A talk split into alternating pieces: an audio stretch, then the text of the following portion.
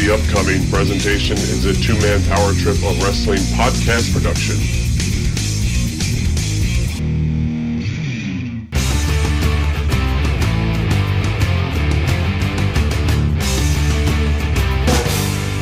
All right. Let's get it going right here, right now. This is New Generation Declassified. And of course, you're listening to an all new New Generation Declassified here on the two man power trip of wrestling's podcasting empire. If you didn't know by now, my name is Chad, and every single week I go back in time and look at things that happened in the new generation era. This one's a little bit off and on new generation time frame, but we stay within the context of the discussion. Uh, but I have a little help again this week going back to the well, maybe one too many times. But he makes me laugh. What can I say? The, the great Billy Idol, I mean, Husey, joining me all the way from Ireland. I, I wish you well. And some people want to throw you down one. Hello. That's My my, moment of- Billy Idol impression. Oh, okay. My moment of silence for the Queen is just because I've seen it's, you know, it's got under people's skin. So I thought maybe I'd just keep it, keep the ball rolling, you know? Yeah, well, it's it's a different Billy here thinking about having a minute of silences with the Queen.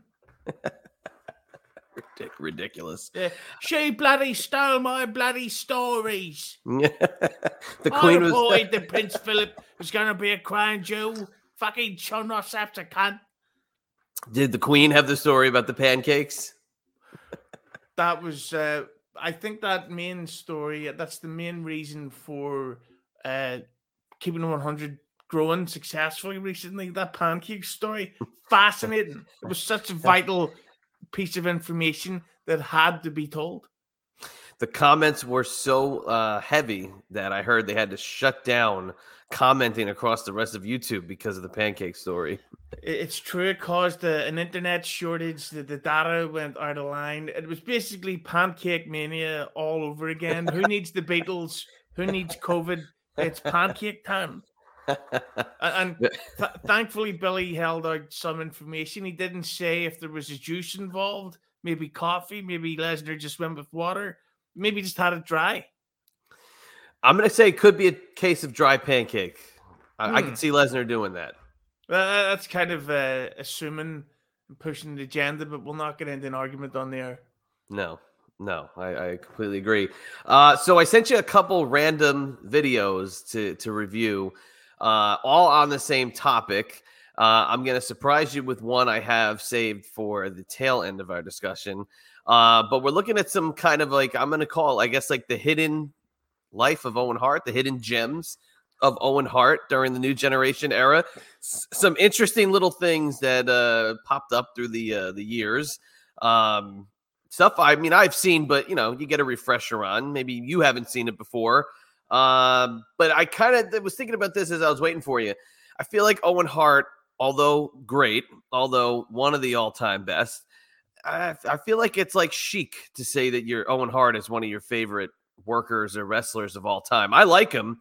I wouldn't say he's in the top 10, but he's there. You know, he's he's somebody I enjoy watching, but I feel like there's a little bit of a manufactured love for uh, the Rocket. But I, I think, but it, he's basically wrestling's version of uh, what's the name of the guy that played the Joker? Heath Ledger. Heath Ledger. and that when you watch The Dark Knight, uh, there's nothing impressive about what he's doing about the Joker. It's like, oh wow, he's playing a crazy guy. I've never seen that before. Uh, but then he died. People go, that was one of the most fabulous performances I've ever seen. The way he played a crazy person, I've never seen that before in any major motion picture.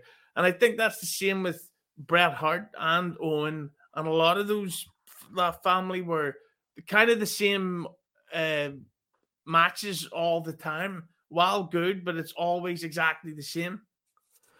See, I, I, I, Bret, I do keep on a higher pedestal. I could still watch a Bret match, still get invested. I actually think Bret's promos are very, very good where people don't like what he portrays. I feel like Bret comes across as actually a guy that could be the champion. Like he just seems like he's carried like a real champion. But with Owen, and I'm going to go back to your Heath Ledger comment.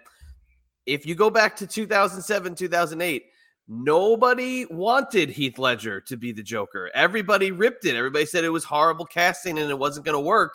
But then when we saw it on on the screen, we're like, all right, it's pretty good. Then he dies, and everybody's like, oh my god, now you can't ever do the Joker again because you know this is not something that's going to be top. Owen died tragically, not under nefarious ways like Heath Ledger, but well, that's actually not true. Ask oh, uh, Owen's wife; she'll say it, he was pushed off, basically. But the body of work, it's almost like it was good, it was great, but I think the people who are saying hey, how he's like, you know, the greatest wrestler of all time, I think it's just jumping on the bandwagon of the dead guy. Yeah, that that's why that whole thing about when AEW, I don't know the full stories, but they bought his life rights or something like that. Yeah, some weird shit. yeah, and then they were like, and then that that fucking scumbag Tony Khan. But by the way, uh, I seen someone leave a YouTube comment and they made an amazing point that in this day and age, when people are fucking having to do central heating again. I mean, like self heating their homes and, and uh, bills are going crazy. For him to be sitting there boasting, I have a lot of fucking money and I'm not going to take WWE's fucking shit anymore. Uh, it's like maybe you need to be aware of the fucking times you're living in. You fucking, well, you, you know the word I'm dying to say. I do, I do. Uh, it's funny you bring up Heath Ledger and then Tony Khan. I think the two of them had a little bit in common as well, it relates to Brokeback Mountain. possibly, po- yeah. possibly a bottom right connection. Oh my god! Uh, but, but yeah, yeah, but they so they, they bought the rights to Owen Hart's thing, uh, and Adam Cole won the tournament, and it's like right now what? Yeah, exactly. Now what? So they can put him in the video game and I guess eventually make an action figure of him, all because the wife hates WWE. Now, does the wife hate Triple H's WWE and the Stephanie McMahon WWE, or is it only Vince McMahon? Now that the, Vince is gone, is Owen's wife going to be like, oh, well, maybe we can go back to revisiting uh, some sort of deal? Because for somebody who was so vehemently against the wrestling business for so long, for her to latch on to AEW, I think it's kind of strange. Are we trying to say that if Owen was still alive and was still wrestling, he'd be in AEW? Is that what they want you to believe? Is is that where we would have seen Owen Hart? Yeah, I just think that Tony Khan wishes he had a nose the size of Owen Hart so that he could fit more uh, coffee into his mouth. Uh, but yeah, uh, that's I, I I think that the problem with the, that Owen Hart tournament is that uh, how can you have a tournament or a tribute to a guy when you have no footage and right. all you've got are still images from his indie days. Yeah, uh, it, it's like, do you ever get when you watch like a, a, a shitty documentary about your favorite band, the Blink One Eighty Two? Uh, on on YouTube, and and you can't use songs, and there's no concert footage. It's like it's just a bunch of talking heads going, "Oh yeah, Owen was really good." Yeah, and, and all the talking heads are 38 and 39 years old who watched yeah. Owen in the same position that you or I did on the couch when we were 12 and thought, okay, yeah, he's he's good. He's very good. And again, I'm not saying Owen Hart is is bad. I wouldn't be doing an episode about a guy if he sucked. He he was amazing. I just think that it's chic and it's the in thing to jump on the bandwagon of the dead guy and say, all right, this is my favorite wrestler of all time. And you just reminded me there. You said Talking Heads. The last album I've bought, or the most recent album I've bought, was Stop Making Sense by the Talking Heads. And I also love Chic. Okay, very nice. I I wouldn't listen to a Talking Heads album if you uh, brought the Talking Heads into my basement and positioned them to my left. I wouldn't. Uh, I wouldn't listen. I walk away. wow, this this conversation's really on. road. oh to nowhere. oh my goodness gracious! Look at what he just did there. Uh, yeah. And I want to preface this again with, hang on, with what I said about dead guys. There's a lot of dead guys in wrestling. This is a guy who died in the prime of his career, and that we're looking back with those rose-colored glasses. Yeah, but but at least the Undertaker had the sense to come back to life to uh, avenge. Uh, Kane came back to life too. It's true. Like, like Owen Hart's just a fucking jobber. He he did the job to life a, re- a real champion would come back. Incredible. Well, the first video that I sent you, I'm actually going to pull it up, uh, and we're gonna we're gonna have it up here next to us, uh, so I don't have to insert the clip uh, in the post production. So from the lazy perspective, I'm utilizing StreamYard's uh, capability of adding the video in. But we're going to talk about it, and we are going to kind of uh, look at this bad boy and see what we got. Uh, one, two, three. No, no, no, no. No way. This is totally unfair. Can you believe what just happened? We have a new champion. Ladies and gentlemen, the winner of the lumberjack oh. match and new. Oh no, what a travesty of justice, Gorilla Monsoon. This oh, can you believe This this? is disgusting. I can't believe this. A real miscarriage of justice here in Portland, Maine. Okay. Did anybody know that Owen Hart got a pinfall victory over Bret and was celebrating a world championship win in 1994, two weeks before SummerSlam in the big steel cage match? Does anybody know that? I had no idea at all. Uh, and realistically, they should have, for the sake of the, the match, considering Bret was going over, they should have let Owen have the belt Yeah. just to mix it up. Uh, quick, uh, this is kind of going off track, but something I was no. thinking about earlier. Uh, for the new generation era, have you noticed that there was very rarely any heel champions? Uh, well, you had Backlund and you had Yoko. Yeah, but that so it went from Yoko to Bret, then to Backlund, then it went Diesel face, who dropped it to Bret face, Yeah. who dropped it to Shawn Michaels, who was a face, who then gave up the belt. Uh, Bret Hart won it face, who then dropped it to Sid, who's a face. Oh wait, Yeah. oh, yeah, and we forgot that Bret HBK dropped it to Sid in the meantime. Yeah. Sid then dropped it to Undertaker, uh, babyface of WrestleMania uh, 13. So for the most of this time, heels weren't getting uh, pushed. Yeah, and what do you think that? I think it's got to be because they just didn't have somebody strong enough to be that heel that's going to carry it. I mean, the Yokozuna bloom, I think, was off the rose after he lost it the first time, you know, and giving it to him for the second time. Well, we already saw what he could do as the champion. It wasn't a lot; he'd squash guys, but he wasn't really outside of having a great match with Bret. He wasn't having great matches with anybody else. So Bret was really the only chance. Now, are you giving it to Shawn Michaels as a, a heel in '94? Are you giving it to Owen Hart in '94? Who who's getting that strap? Uh, in 94, I definitely would have given it to Owen. Yeah.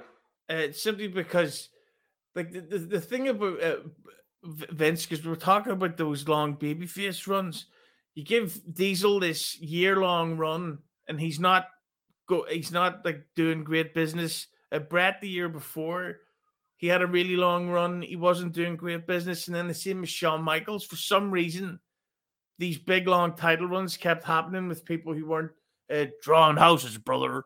So uh, maybe mixing it up, and also uh, as a as a very open mark. Uh, oh, uh, it's always more fun when the champion, or should I say, when the face is challenging the belt, and you've got a top heel who's smug and avoiding, and Yeah. that's that's the stuff that I, I always enjoy. So you think Dean Douglas should have got that run that was uh, talked about internally?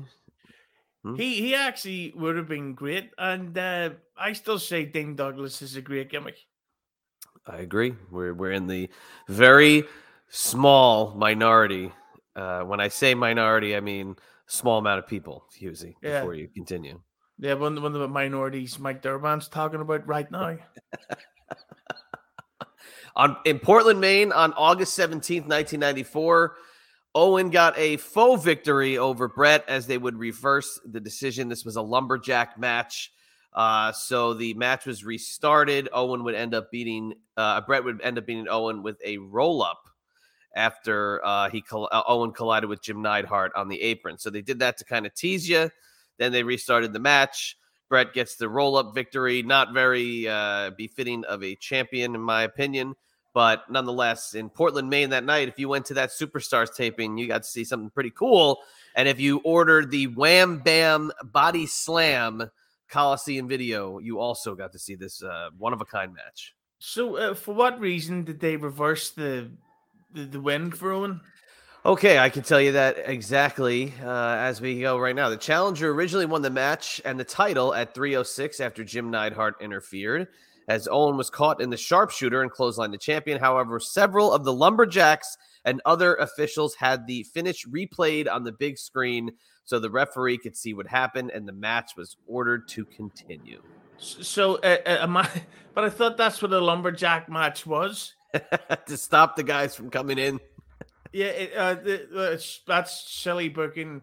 But they should have given Owen the belt uh, just because he was losing at SummerSlam anyway. I loved the um, the when the Neidhart Owen pairing. I, I thought that was fantastic.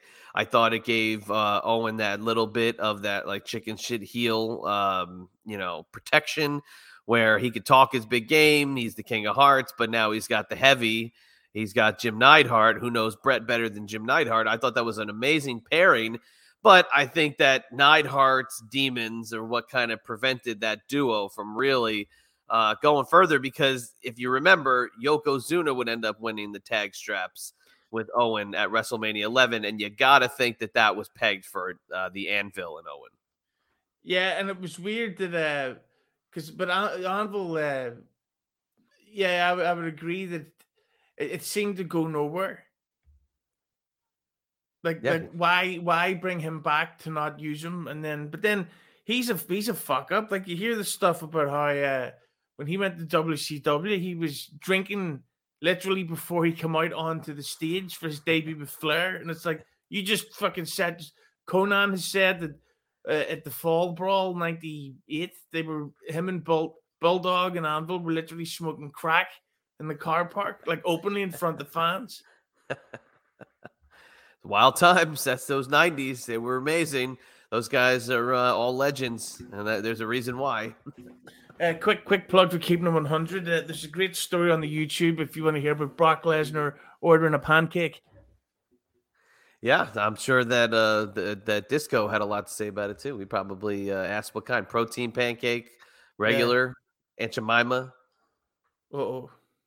Uh oh. All right. Other matches that happened that night at that Superstars taping. I'm going to point this one out for you specifically. Uh, Tatanka pins IRS. Nice. Okay. And then Lex Luger defeats Ted DiBiase's Undertaker via disqualification when Bam Bam Bigelow interfered as Luger had his opponent in the torture rack. What a fucking horrible time to be a fan. Why? that, Come on. Uh, I can't really remember it as well. So when they were doing that angle with Undertaker, uh, the fake Undertaker, were they actually calling him the, the fake Undertaker? No, were they, they, were calling him Ted DiBiase's Undertaker. If that was their way around it. If they'd have just said, no, that's is the Undertaker. They just refer to him as Ted DiBiase's Undertaker, and you as the fan. So now they post production dubbed in Mark Calloway's voice during some segments to make you kind of thrown off, you know. But when the Ted DiBiase Undertaker would drop you with the tombstone and he would do the hair flip, the camera would literally give you about millim, millisecond to see who that was. And you could either say, oh my God, that's not The Undertaker, or oh no, that's him. That's definitely him. Looks exactly like him. But again, it was Ted DiBiase's Undertaker. Now, I just listened to my second full Bruce Prichard podcast. I've never listened to this show before until last couple of weeks. And he talked about that. And Conrad the big jolly fella that he is, has a major, major heat with me for saying the phrase under faker. Yeah, the problem with puns like that is it's so obvious that uh, you can just tell some dickheads think they came up with it. It's terrible. He lost so much more street cred in my eyes by saying under faker. Uh, of course, uh, speaking of long haired guys, uh, Chris Martin is the concert faker. I forgot about that guy. Uh, one more match I want to give you. Quebecer Pierre pinned Paul Van Dale. Does Paul Van Dale mean anything to you? Uh, he owes me money. well, that's the that could be correct. The second guess would have been that he's the father of Carmella, WWE superstar. Uh, Carmella, of course, I slept with her last night, and she was crap. No, oh, I'm sorry to hear that. Uh, other videos that I sent you to review for this new generation declassified, dying to get your opinion of a young editor of a newspaper exposing secrets of the business back in 1994.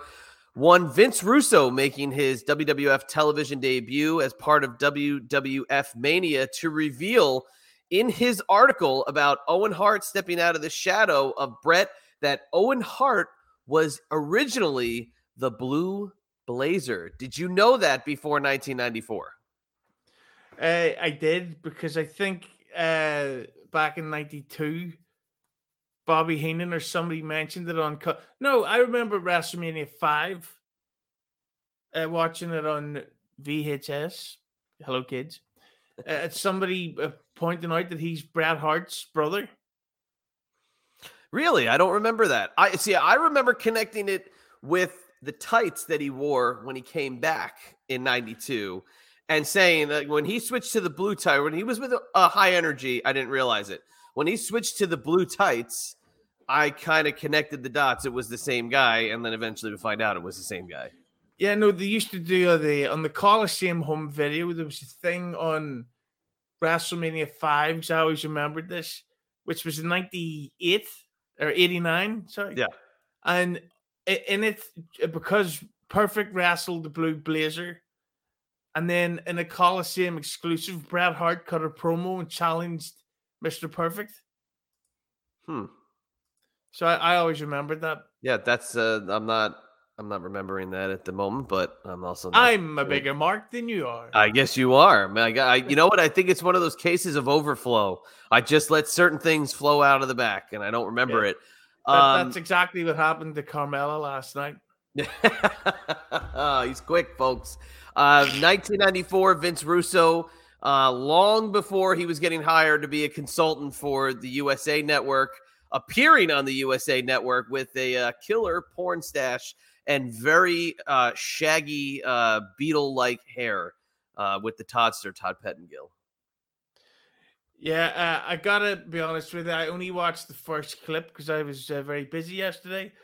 But yeah, Russo, it's I just I'm always like seeing him on TV or hearing him speak when it's not about how he hates the modern stuff. Um, I'm appalled that you wouldn't view all of the uh, videos that I sent you. So now I'm gonna pull it up on the side here so you can see what I had to see. Uh, because again, it was relevant to the fact that I uh, found something related to Owen Hart in 1994. So here's Todd Pettengill in all his glory. Uh, fun fact, folks, I worked in this building. It looked exactly the same in 2006. Look at this guy here. Look at this. That, look, look at that, bro. the guy who accidentally started Get My Go because of him allowing John Wangland to run wild. um, porn stash. What do you think? He gets away with it because Vince can grow a good thick mustache. He could. It does look very good on him with the shaggy hair and everything, but the suit and tie, that is total WWF corporate. Everybody, I had to wear suit and tie when I went there and I sat in an editing booth. Yeah, how many times does he say bro in this? He actually doesn't. He actually doesn't. He's very uh, kind of like meek and mild. Uh, for a guy who was on the radio, you know, a few years prior, uh, he doesn't really have a good presence in this uh, this scene here. Um, and he's not like looking that much at the camera. He's looking more kind of down and at Pettengill. You know what I'm saying? But there it is. Look, Owen Hart is he uh, the real deal for the WWF Championship? So Vince was always kind of ahead of it. Yeah, uh, nice bit of clickbait, of course, which keep the 100 official. but okay, yeah, very early in the clickbait uh, world, you know. Yeah, I but I, yeah, as I said, I would have give. Uh, I would have had uh, Owen even uh, Owen win the belt at uh, Survivor Series '94 instead of Backlund, and then had Owen drop the belt to Diesel. I, I just would, but Bob Backlund getting the title was just such a strange. Eh, like Bob Backlund get the title before Lex Luger. Yeah, like it's it's just weird. And it was very like the match itself I don't love. It's probably on the lesser end of my uh, Bret Hart, you know, title matches, but nonetheless, it got the belt to Diesel. Just uh, you had to watch uh, Bob Backlund. I just I wasn't a big fan of Mr. Backlund. Oh, he stinks. All right, so uh, the other, let's see, what else did I send you here? I sent you a couple. Oh, um, we'll fast forward a little bit before I show you my shocking little ender I got. Uh, the night that I call the new generation is ending is the night the Hart Foundation reconciles and the Hart Foundation uh, comes together. Bret gets in between the bickering Owen and British Bulldog uh, a couple weeks before, maybe about two weeks before. I was at a house show in uh, Madison Square Garden where uh, the Bulldog and Owen uh, faced uh, Furnas and LaFon. Remember Furnas and LaFon? Their short-lived time in the WWF. Yeah, total uh, charismatic uh, icons. Tell you a funny story about them in a second. So in the match, uh, bickering ensued between Bulldog and Owen. Uh, Bulldog threatened to leave. You know, he kind of pushed Owen. The crowd went nuts. It looked like the Bulldog was going to turn face again. All the while, Bret was starting to melt down on TV. And it looked like we were going to see some sort of dissension with Bulldog and Owen. But Bret hits the scene out of nowhere and breaks up this uh, little fracas between the Bulldog and Owen. What are your memories of the uh, Hart Foundation reconciling on Monday Night Raw? Uh, I I fucking loved it. At the time, uh, I was such a NWO mark that I thought, wow, WWE's really getting left in the dust. And then uh, around Mania 11, uh, 13, 13. so I remember there being that match. It was on Raw. It was Bret versus Sid in a cage match, and it was like, Yeah. whoever wins, then their match at Mania is going to be for the title. And there was all these crazy run-ins by uh, Undertaker and fucking Stone Cold. Uh, so WWE started getting interest, and then at Mania, Austin turns face, and fucking Bret turns heel. And it's like, wait, so now Austin's going up against Bret with the group, and plus uh, being a mark. When you get these uh, real factions, so to speak, like like the Bloodline or or the the Usos or whatever the fuck. You know, they're, they're legitimate family, so it adds a, a realism to the group. Yeah. And this was like about as real as it was going to get because Bret wasn't full blown. He was starting to go off on the fans. This was, I think, the cementing of the heel turn, even though he was starting to get a little upset. But he comes down, he pins the bulldog with a chair across the throat to subdue him. Owen originally backs him off and then he gets up and, and he talks. But I think it's Bret's promo that puts it over the top where he blames the the fans, he blames the WWF for driving the wedge between them. And why would he want to fight his brother Owen? He loves you. You know, I've loved you since you were a baby. And it really, I guess, yeah, you're right. It's that real element of family that, you know, I wouldn't want to join a faction with my my brother. We we get beat every night. Uh, If I had Owen Hart and a Bulldog on my team, though, I think I might be uh, all down for it.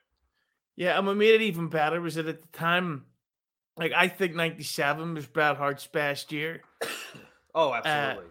and uh, it's just the times. It's not only is it a new faction, but it's uh, three of the best teaming up, and it's like I'm so fucking sold on this, and they and it's a shame because Bret Hart get injured, uh, a leg injury, Yes, like yes. really quickly, and there's some amazing uh, angles he did Stone Cold like it's just th- this was a great time to be a fan because you could see that there was a change happening in. WWE.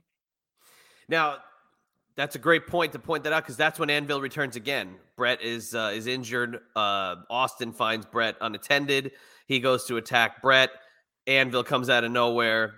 Throws they throw uh, Austin off the stage, which is one of the first times they did that since the stage was so new. Anvil joins the group, but then you said in your message to me you did not like Brian Pillman being included, even though he had the connection against Austin and he was also quote trained by the Hart family, you know, because of his Stampede connection. Yeah, I thought that it, just it goes against the uh, the the gimmick, uh, so to speak. It's like if with if you look at like the NWO or the Nation of Domination, they never added any like supernatural characters. It was all like very uh, real, so to speak. Yeah. And uh, Pillman joining, while uh, on paper it made sense because he's a Canadian and he's a great wrestler. Uh, gimmick wise, it didn't make any sense. Like it's like with them. I seen somebody talking about with the the bloodline uh, WWE. They were going to add uh, what's that black guy called? Well, it's not, it's not what Mike Durban would call him. Um, oh, Apollo Crews. Oh, what? I read really? somebody saying that at one point he was going to join, but then Oh they my god! they agreed to just make it family only. And uh, I, I just think it, it's better if you keep it more uh, real, if, if that makes sense. It adds to it. do, do you like the Sami Zayn flunky uh, addition to the bloodline? Uh, I love that. I, I gotta be honest, by the way, seeing uh, it's September 20th right now, Yeah, uh, I'm becoming a mark again. I'm really enjoying. WWE. yeah. WWE's been good. I, I caught the tail end of the Clash at the Castle. I enjoyed uh, what I saw. I, I tuned into SmackDown for a little bit last Friday night. I enjoyed what I saw. I think Sami Zayn, even though he's that fish out of water, like you're saying with the family group, I think he's hilarious and he adds to it. And you know the turn is going to come soon. But Yeah. it's just still, it's just great. You know, he's taking the chair shots for the guys. You know, he's causing dissension in between them because one guy hates his guts, the other guys don't mind him, but he's been taking shots for them. So I just I think it's very funny, but you know that burn is coming, and that's like uh you're just waiting for the time. Oh wait, hang on. Yeah. This is I clicked off the video. Here's where Owen starts to cry as Bret is uh you know telling him how much he loves him. Yeah, I, I remember that. But see, because all this stuff, like it's it's it's real, and at the time, you're you're like a total mark. You're really into it, and you're like, hey, this this is real. This isn't like a, the regular challenge stuff. They seem to really care. And uh, the ironic thing is that uh, I think this night, Bret Hart wrestled The Rock. I don't know if that's this week or the next week. You could be right. I could be wrong, but it may. I'm going to tell you right now. Actually, I'm going to. It it might be the following Raw, but this is the second night they had the Titantron for a Monday Night Mhm. Raw. This is March 31st, 97. Let's go to March 31st, and we have. If you're right, you are. You're going to take over this show. We're going to call it uh, Dork Side of the uh of the new generation. Yeah, that'd be a good one. 331.97. Maybe it was taped the previous week. Let's see. Shotgun. You, my friend, I believe are correct. Yes. Yes, you are. Wow, you were right. Good good for you. Yeah, because because uh, I, I remember that Raw. That was the one where Undertaker burnt Paul Bearer's face and stuff. Yeah. yeah, that was a good Raw because it was definitely you could tell that like changes are happening and and the uh the Nate with the nation. Look at Bret's face is great. This made me like Bret more. I was I like I hated when Bret was turning because I loved Bret. So I was not an Austin guy for like a year and a half after this all happened because I liked this version of Bret. I thought this was a great group. Yeah, no, Bret. See, Bret Hart is a dickhead. Look at at king. That's great. Then look, Bret Hart is a dickhead, and uh, his, his natural cuntiness was coming out as a heel. Yeah. Look at Vince is great. What are you doing? Yeah. Are you doing crying? crying over this? this is ridiculous. What's going on? Well, we've experienced this family reunion again. This is the night I close the new generation era. Uh, we haven't gotten this far, uh, but in this month of March, also you have that European title show, which is basically why they changed to the uh, Attitude Era Raw style. Uh, you have the ECW invasion of Monday Night Raw, and you have the Heart Foundation reforming. So that's a hell of a close to the new generation era. Yeah, no, it was it was awesome, and uh, little did we know it was to continuously get better. It definitely got better. Now, Co- Of course, closer. it peaked that time. The uh, the Down syndrome boy jumped the railing at the King of the Ring. technically out of our jurisdiction, but uh, he was a special Olympian there, buddy boy. yeah, Uh, don't you forget it. Now, let me ask you this: How would Juan Unda book the uh, the Heart Foundation turn? uh, better because he's Hispanic and he's from New Jersey. And and everybody keeps asking him his opinions on wrestling because Juan Unda has friends. That's right. I have proof, and if you don't believe me, how come he has that photograph from 2004 of him talking to someone? Who's got a more viable career at this point, Juan Unda or Stuttering John? I think that Juan Unda is as good at booking as Stuttering John would be. I think that Tony Khan should hire both of them to finally make himself uh, seem talented. What would you do if Stuttering John shows up in AEW? I, am all elite. Yeah, uh, Chris Jericho, I want to match with you, and if I lose, you, your mother's a paraplegic.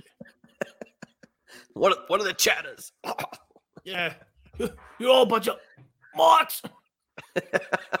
That's heat seeking right there. yeah. Where, all right. Where's the guy with the beers? Here's what I have for you as we close out. And this falls into the new generation era, and Owen Hart is a part of this. I swear to the Lord above or below, wherever you want to worship, that I have never seen this until mm, about an hour and a half ago. I sent you a clip of Bret Hart and Owen Hart appearing on Honey, I Shrunk the Kids, the television Jesus. series. Yeah.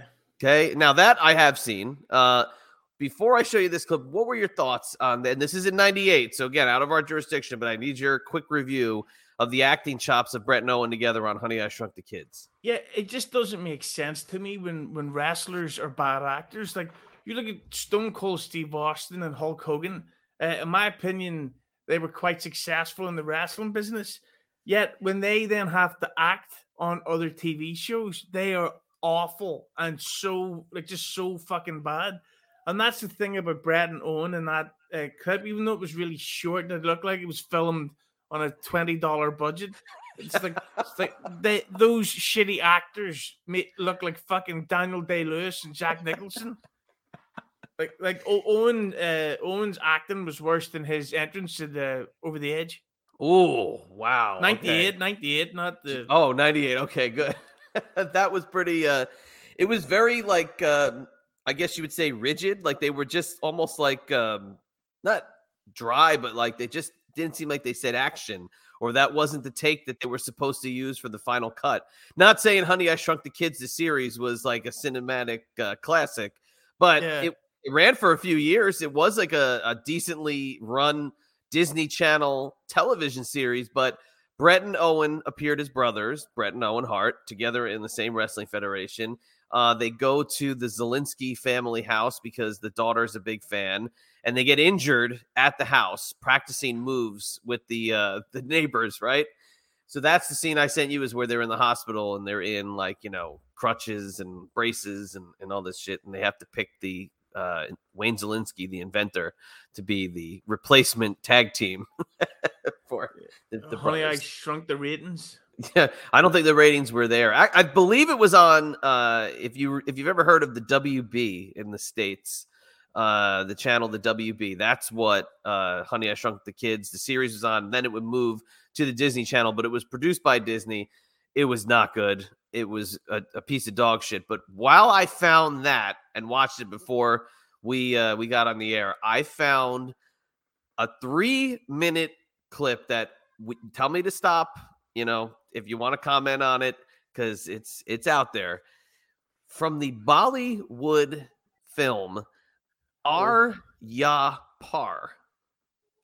Okay, there is three minutes and 35 seconds of house show footage taken on either, I've pinpointed the dates to either February 5th, 1996 or February 6th, 1996 in Calcutta and Delhi, India. I hear it's lovely there this time of year. If you like the sh- if you like the piss shit out of your arse. well, I'd love to get your comments as we watch this. I saw it. You need to see it. Uh, are you ready for this uh, action? Born ready. Black Lives Matters. Here we go. मैं भी चलूं? मैंने कभी नहीं देखी. Please. Starts with a little commentary. Is that Vince Russo again? Okay. Just wait for the cut. Look at the cut.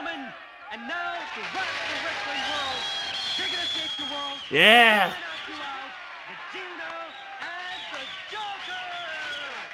The Gigolo versus the Joker, aka Hunter Hearst Helmsley versus Doink.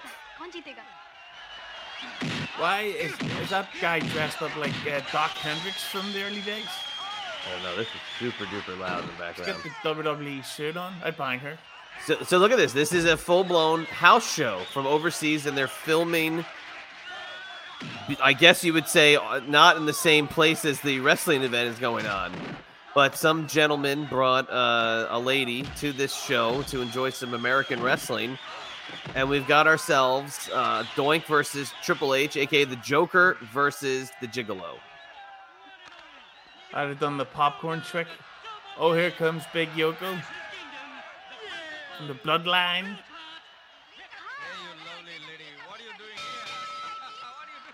You, you, fancy yourself a Bollywood fan? Uh, I'm now with, with these classics.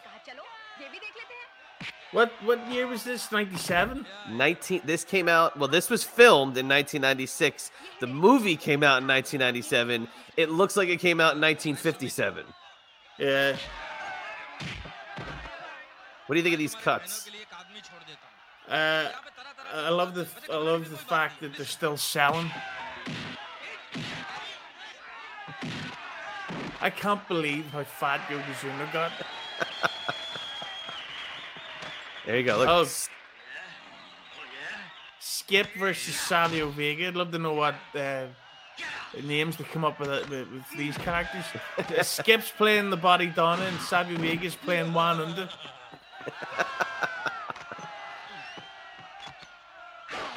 what do you think of these sound effects Yeah, it, it's the, those people love the, the, the post production stuff.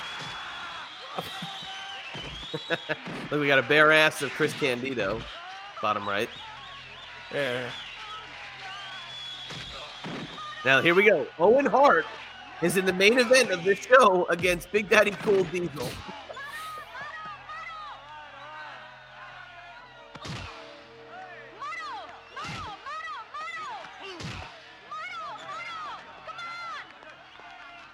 this bitch is gonna cause a riot Those hoodlums.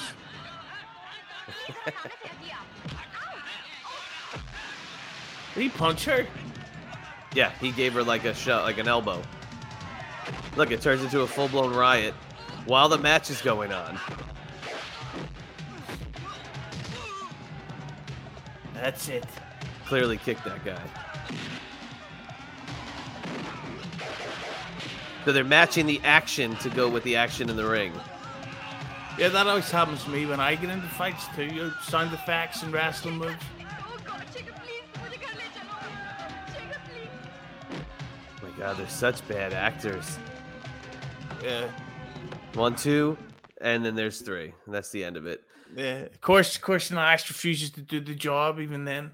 Yeah. So, what the frig do you think of that? And what a weird ass find while I was watching Honey I Shrunk the Kids, I found this fucking movie, and oh my god, the hidden new generation life of Owen Hart.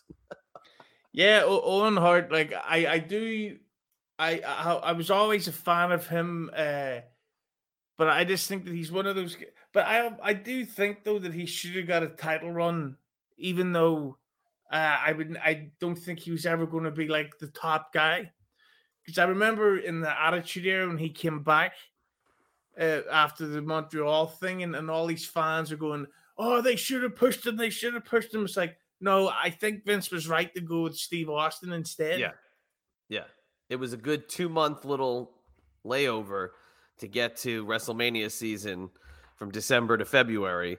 But I mean, he literally goes from that return where everybody was buzzing to he's in the mid card back with Triple H feuding over the European belt while Austin is now on the ascension up. yeah. Uh, let's not forget the fact that he almost curtailed the Attitude Era by breaking the neck of Steve Austin the summer before. Uh, uh, and no, joke. At the time of recording this, I have one final Keeping It 100 clip to upload. Please. someone wrote wrote in asking about Owen Hart and, Oh. the, and the theory that apparently Jim Ross said something like that he felt like Owen Hart injured Steve Austin on purpose. Well, I mean, the story goes is that Austin did not want to do the move because Owen said, I'm going to drop on my ass. And Austin said, that's not how you do a tombstone. And I don't want to do that. And Owen still did it. Mm. So That's that's the thing. Like it, it's crazy, and uh, So and and that's the, the interesting thing is that uh, like that's that'll go down in history as the biggest botch ever, like the craziest fucking like screw up that's ever happened. And, and I think that that's one of those things that while obviously Owen's always going to be considered one of the greats, like yes, yes, but you also had one of the biggest fuck ups Yeah. ever. Mm-hmm. Well, one of two. One of two. you beat me to it. Yeah. Well, it's uh it's cool enough to find him holding up that belt like he got a faux title victory. It's weird enough to find him acting in a Bollywood uh, film in a house show match against Big Daddy Cool Diesel. But nonetheless, there are many, many Owen Hart gems in the new generation era because he was that damn slick and he was that damn good. Uh, so go find yourself some more Owen Hart to watch and enjoy uh, that time capsule that is this new generation era. So, Husey, before we say goodbye, please tell the listeners of New Generation Declassified where they can find anything and everything in the world of It's Husey Hello. Uh, check out the, the podcast. It's Husey Hello on all good streaming services. To see the video version, uh, check out Huge Entertainment on YouTube and all you pro wrestling marks, you losers, you nerds, you marks. Well, come check out Keep No 100 official on YouTube, which uh, I think we're just about to pass 45,000 subscribers today. Uh, I haven't checked in a couple of minutes, so hopefully we're getting there. Uh, that'll be happening today, I hope. And there's there's thousands of videos there, hours and hours of content. Just get in the comments, subscribe, and it's free, and you don't have to pay anything because that's what free means, allegedly. Send your questions in. We want to know how uh, the Eddie Guerrero uh, Rey Mysterio feud was. Did they really have heat with one another? Would Konnan go back to work for the WWE? Uh, would he work for AEW? Would he book AEW? You know, how what happened in the NWO era when Konnan spoke to USA Today? All those questions sent to the mailbag. Yeah, that's the thing that I find amazing is that uh, marks today spend more time online than ever. Yet, Keeping Them 100 is the only show that has people that continuously email in to ask stuff that's been public record for like 20, 25 years. Like, like somebody somebody wrote in once asking Konnan, why'd you shave your head? No, It's they like- didn't. Yeah, they wrote. Yeah, and he said because I was going bald. and then and then I remember some dickhead wrote in, uh, what's the fucking uh, Jed Frankfurter? I think it was wrote in asking what they're watching on Netflix, and it's like, who gives a fuck? And Wrong if they- show. Wrong yeah, show. And even, and even if they do give a fuck, what do you think they're going to say? It's like, oh, uh, there's a hidden Martin Scorsese film in the subtitles option of uh, of a Friends repeat. It's like eh, they're watching exactly the same stuff as everybody else. I don't get it. I, I don't get why people that, people think that that's an easy question that they can get on the air for, but they picked the wrong show to send that to. And Yeah, I, I just I just don't understand how it's interesting to anyone. I would agree. I would agree. All right. If you want to follow me, it's at Chad EMB on Twitter, at IB Exclusives on Instagram. Head over to Francine's YouTube channel while you're there, checking out Keeping It 100. Uh, like, subscribe, and share the videos that we're uploading. Uh, we don't have half the reach or even like uh, uh, an eighth of the reach of Keeping It 100, but we are trying. We're trying to get up there. We're trying to uh, post some interesting videos that we think you might enjoy. So please support the Queen of Extreme and head over there and uh, take care of that there stuff there, man. All right. Yeah. Well, Yeah, and a little a little tip to the uh to the fans of YouTube out there. Uh, if you're going to leave a comment, actually leave something relevant to the topic being discussed. Maybe an opposing opinion, maybe something uh, an observation. Don't just go, "Hey, how's it going?"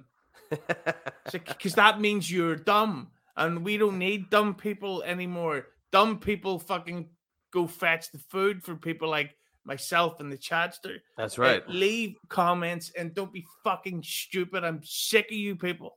And if you're having a bad day and you need to talk to somebody, just join the Major Wrestling Figure Podcast Oh Facebook group and get that support you're looking for before you go rearrange your fig room. You bunch of faggots. the worst. All right, we will uh, get out of here for today. For it's Husey, hello. It's the Chadster. Goodbye. We'll catch you on the flip side. Thanks for listening to the two man power trip of wrestling. What the world is downloading.